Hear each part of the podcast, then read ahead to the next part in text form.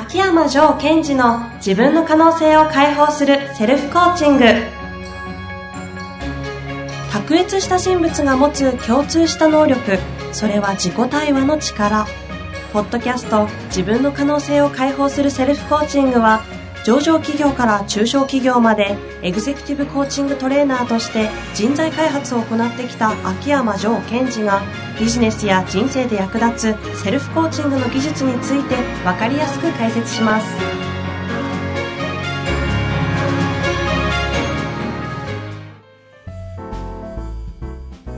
こんにちは、遠藤和樹です。秋山城賢治の自分の可能性を解放するセルフコーチング。城さん、本日もよろしくお願いいたします。はい、よろしくお願いします。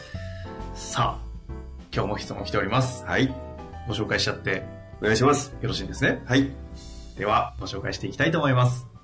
えー、この方、えー、立場とかがよくわからないんですが、質問だけいただいております。はい、マウンティングの本質拝読しました。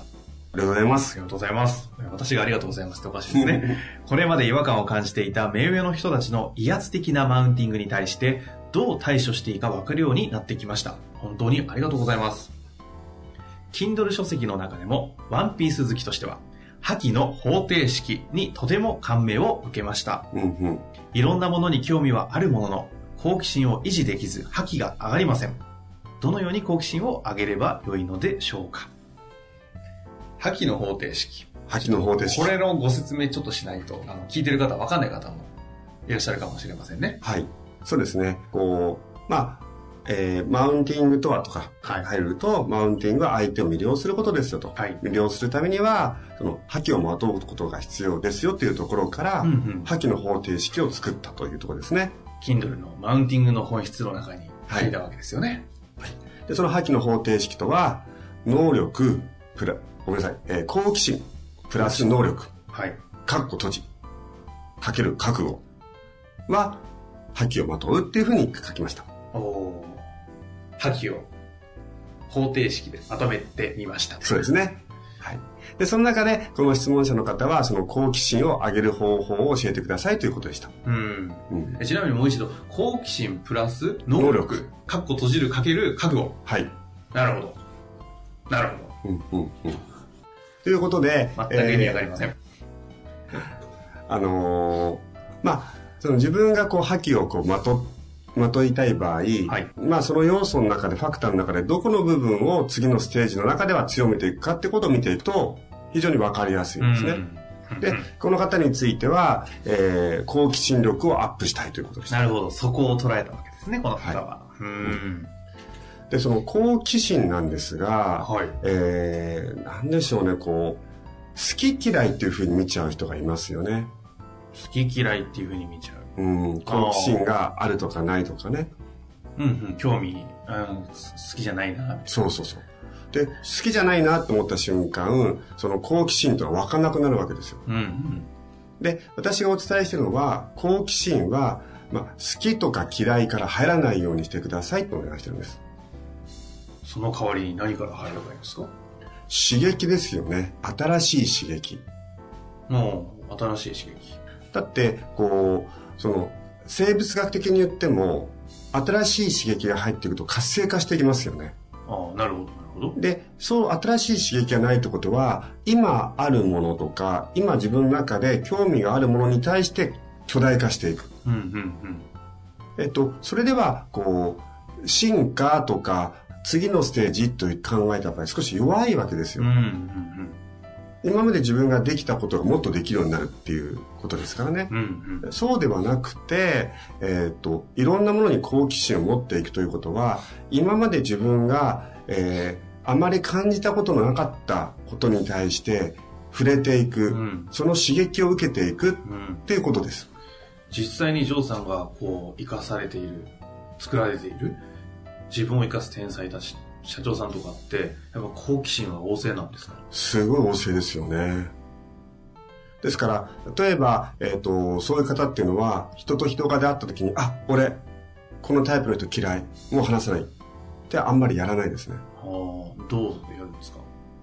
あ、その、ちょっと俺のタイプとは違うかもしれないけど、きっとなんかすげえもの持ってるだろう、そこはどこかなって見ていくわけですよ。あお好奇心だ、うんうんうん、そうするとあなんかここのこの言ってる部分って結構いいなとか、うんうんうん、使えるなっていうところをこう自分の中でどんどんどんどん吸収していくんですね。うーんですからそのパーソナリティ的に好きかどうかっていうところでは見てなくって、うんうんうん、そこはもう脇に置いて、うん、嫌いだけどもとか逆に好きだけどもどっちでもいいんです。で、えー、あとは人だけにはこう限るわけではないですね、うんうん、なんかこう世の中の情勢とか、はいえー、それからなんだろう、えー、物の仕組みとか、うん、そういうことに対してへーとかはーそういうことだっていうところから入ります、うん、確かにえぐ、えぐいって言っちゃ変ですけど、うん、イケイケの社長さんたちっていやそれビジネス的にいやまずくないのみたいなものにもいい悪い判断する前にどういう仕組みかとか、はい、どういうビジネスモデルだとかどういうふうなマーケティングになってるのかみたいなところに対してふんだんにこう好奇心旺盛に見ていった上でジャッジですよね。そうです、最後でいいんです。あとはジャッジっていうのは全部拒否でもいいし、うんうん、一部採用でもいいし、うん、そしてその時に注意事項としては最初何か新しいものに触れた時に理解しないということです。理解しないということ、うん、と言われるのはどういうことですか？理解しないこと、はい、理解というのは、えー、どういうことかというと、はい、今まで自分が持っていたスケールとか物差しですよね、はい、あとは知識に訳した時に分かったというわけですよ。ああ、自分がもともと知っているものと紐づけちゃうということですか？そうです。そうすると新しい刺激がそこで着地しちゃうので最初なるべく理解しようとしない。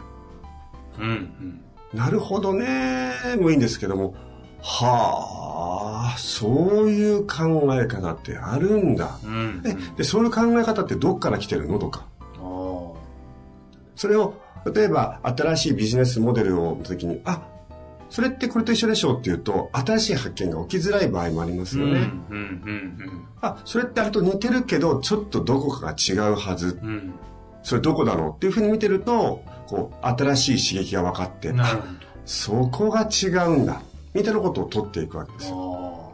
なるほどですね。それが理解をしないということですね。はい。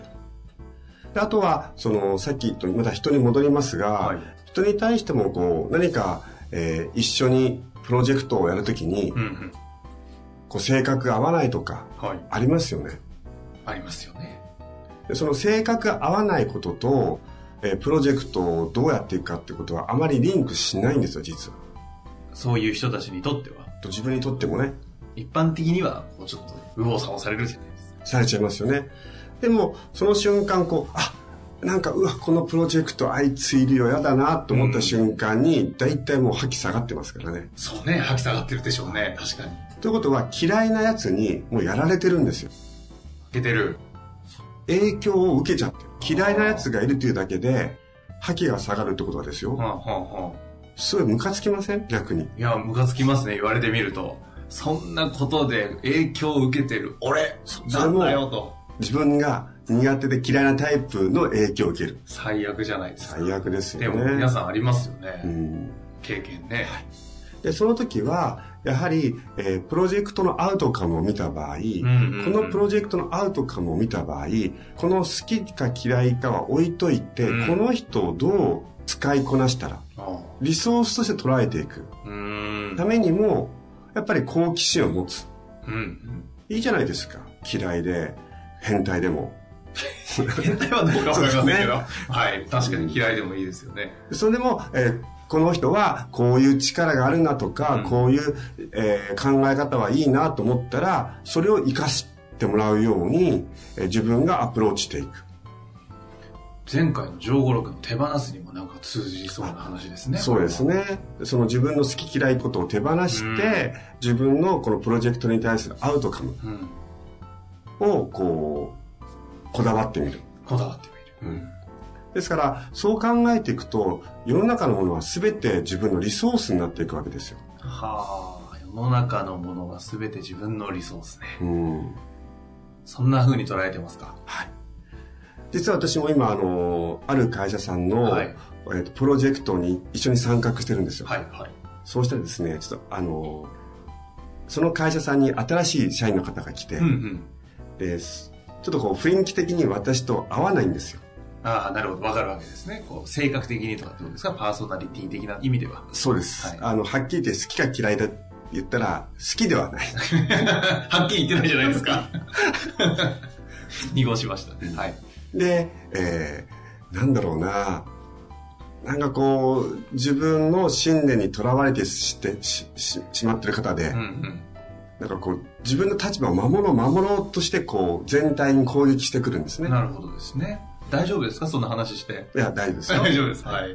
でも、それって、えっと、単なる私の捉え方であって。うん、うん、確かにそうですね。はい、うん。他の方はそうじゃないかもしれないし、うん、でも私の中に実は何か信念があるんです。うん。うん、でそこに私は自分の、えー、っと、影響を受けてることに目を向けるのではなくて、アウトカムを見たときに、その人のやっぱりキャリアとか、えー、知ってる経験ってちょっとすげえ使えるなって思っちゃったんですよ。ほうほうほうほう。そうすると敵ではなく、うん、味方というよりもそのリソースリソースになっちゃう。リソースですね。それが一番的確な気がします。はい。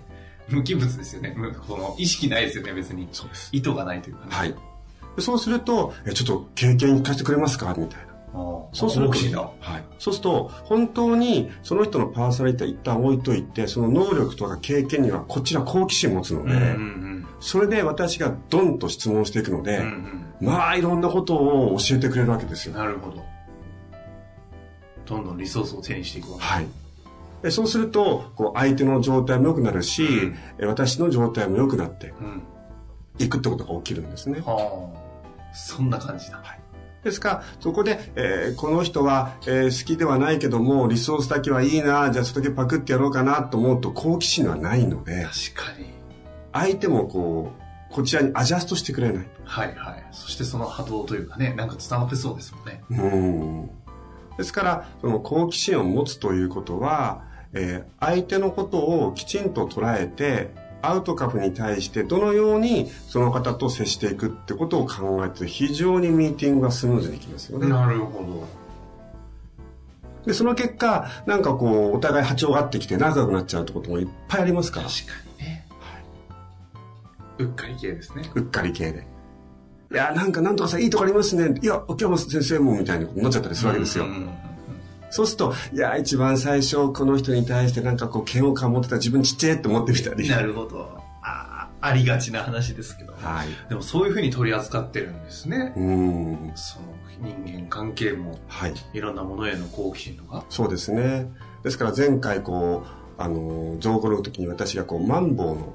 マンボウの。お話もしましたよね。さんおく個の卵たち。そう、赤ちゃんとね。赤ちゃんたち。ああいうのも自分がこう、へえすげえマンボウみたいな思うわけですよ。はい。マンボウって言えばいいだけだとしか思いませんけど。いやいやいやいや。ですからこう例えばこううんとどこかに出かけたり、それから何かこう本とかの時にへえっていうのをやっとくと、どんどんどんどん自分に新しい刺激が入ってくる。うん、その結果、えー、どんどん自分の覇気が高くなっていくっていうことが起きるんです。うん、なるほど。好奇心を維持できず覇気が上がりません。どのように好奇心を上げればよいのでしょうかという質問だったんですよね。はい。実際好奇心はこの方何していけばいいんですかね。最後にちょっとこう処方としてじゃないですけど。うん。えっと多分想像なんですが、はい、え好奇心はあるのですかってありましたよね。そうですね。興味はいろんなものに興味はあるのですが、うん、でその時に多分、えっと、好きなものっていうふうに訳してるとするならば、ちょっとこうアンテナを広げてもらいたいんですよ、うんうんうん、なんで俺これ嫌いなんだろうっていうのも好奇心の対象になるし、おー、なるほど。なんで俺モンブランが好きじゃないんだみたいなね。なるほどね。モンブラン好きじゃないんですか。いや好きですよ。好きなんですね。これだ好き、好きじゃないって人がいて、はい、へえ好きじゃない人いるんだみたいな。あ、そう。あ、それか、はい、これだ、うん、こんな感じでモンブラン好きじゃないやつとなんか付き合えねえじゃなくて、うん、えー、どこが好きじゃないのみたいな。嘘、そこご興味あります、うん、いやーやっぱ変態ですね。だって思いません、はい、自分がすごい好きなものを嫌いっていうわけですよ、はい、その人の思考パターンとかすごいおかしくないですか。いやあのそう言われればまあぐらいですけど確かにねそうですね。あ、でも今ちょっとね、見えましたね。そういう形でどんどん広げていけばいいわけですね。うん。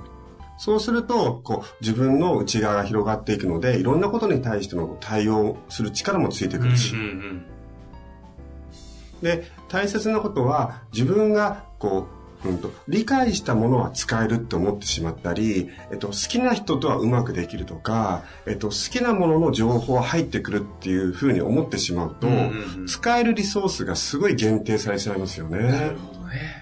ジョーさんぐらいね、すべての世の中のものはリソースだって思うためにはやっぱり好奇心がないとそれができないわけですもん。うん。ですから嫌いでも構わないわけですよ。好きじゃないでも、うん、そうすると自分と捉え方が違うということは何があるんだろうと、うん、でそれがその相手の捉え方が自分がパクれるものであればパクっちゃうし、うんうん、パクんなくてもいいかなと思ったらその人にお願いしちゃうとかね。なるほどね。パートナーで組めばいいわけですもんね。そういう形でそうするとこう自分とのつながりとかっていうのもどんどんどんどん広がっていきます。なるほど。とてもいい質問のおかげでいろんなものが見えましたので、はい、もう一度 Kindle を読んでちょっと読み直していただくとともにちょっとねいろいろトライしてみてまた引っかかりがあればぜひ質問いただきたいですね。はい、そうですね。はい、本日もありがとうございました。はい、ありがとうございました。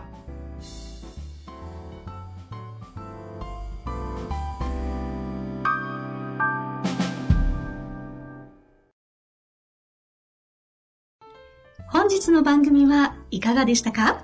番組では秋山城賢治への質問を受け付けております。